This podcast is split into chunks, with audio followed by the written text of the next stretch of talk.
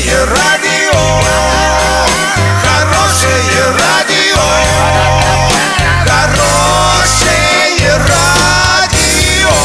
Радио Шансон. В студии с новостями Александра Белова. Здравствуйте. Спонсор выпуска магазин «Строительный бум». ИП Халикова РМ. Низкие цены всегда. Подробнее обо всем. Подробнее обо всем.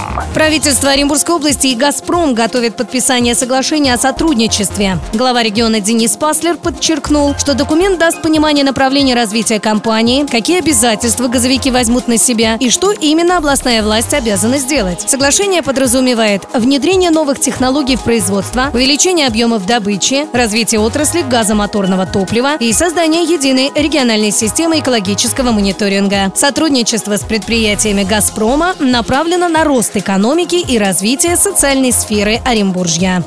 На Урале нашествие тарантулов. На территории Челябинской и Оренбургской областей участились случаи появления в домах и квартирах этих пауков. В частности, накануне жителей Медногорска напугал огромный паук, которого они обнаружили у себя дома. Ну а жительница Орска нашла тарантула на огородной грядке. Известно, что эта активность сезонная. Сейчас у всех членистоногих период спаривания. По сведениям, которые можно найти в сети интернет, укус среднерусского тарантула не опасен для жизни человека, однако может вызвать достаточно сильный и продолжительный отек.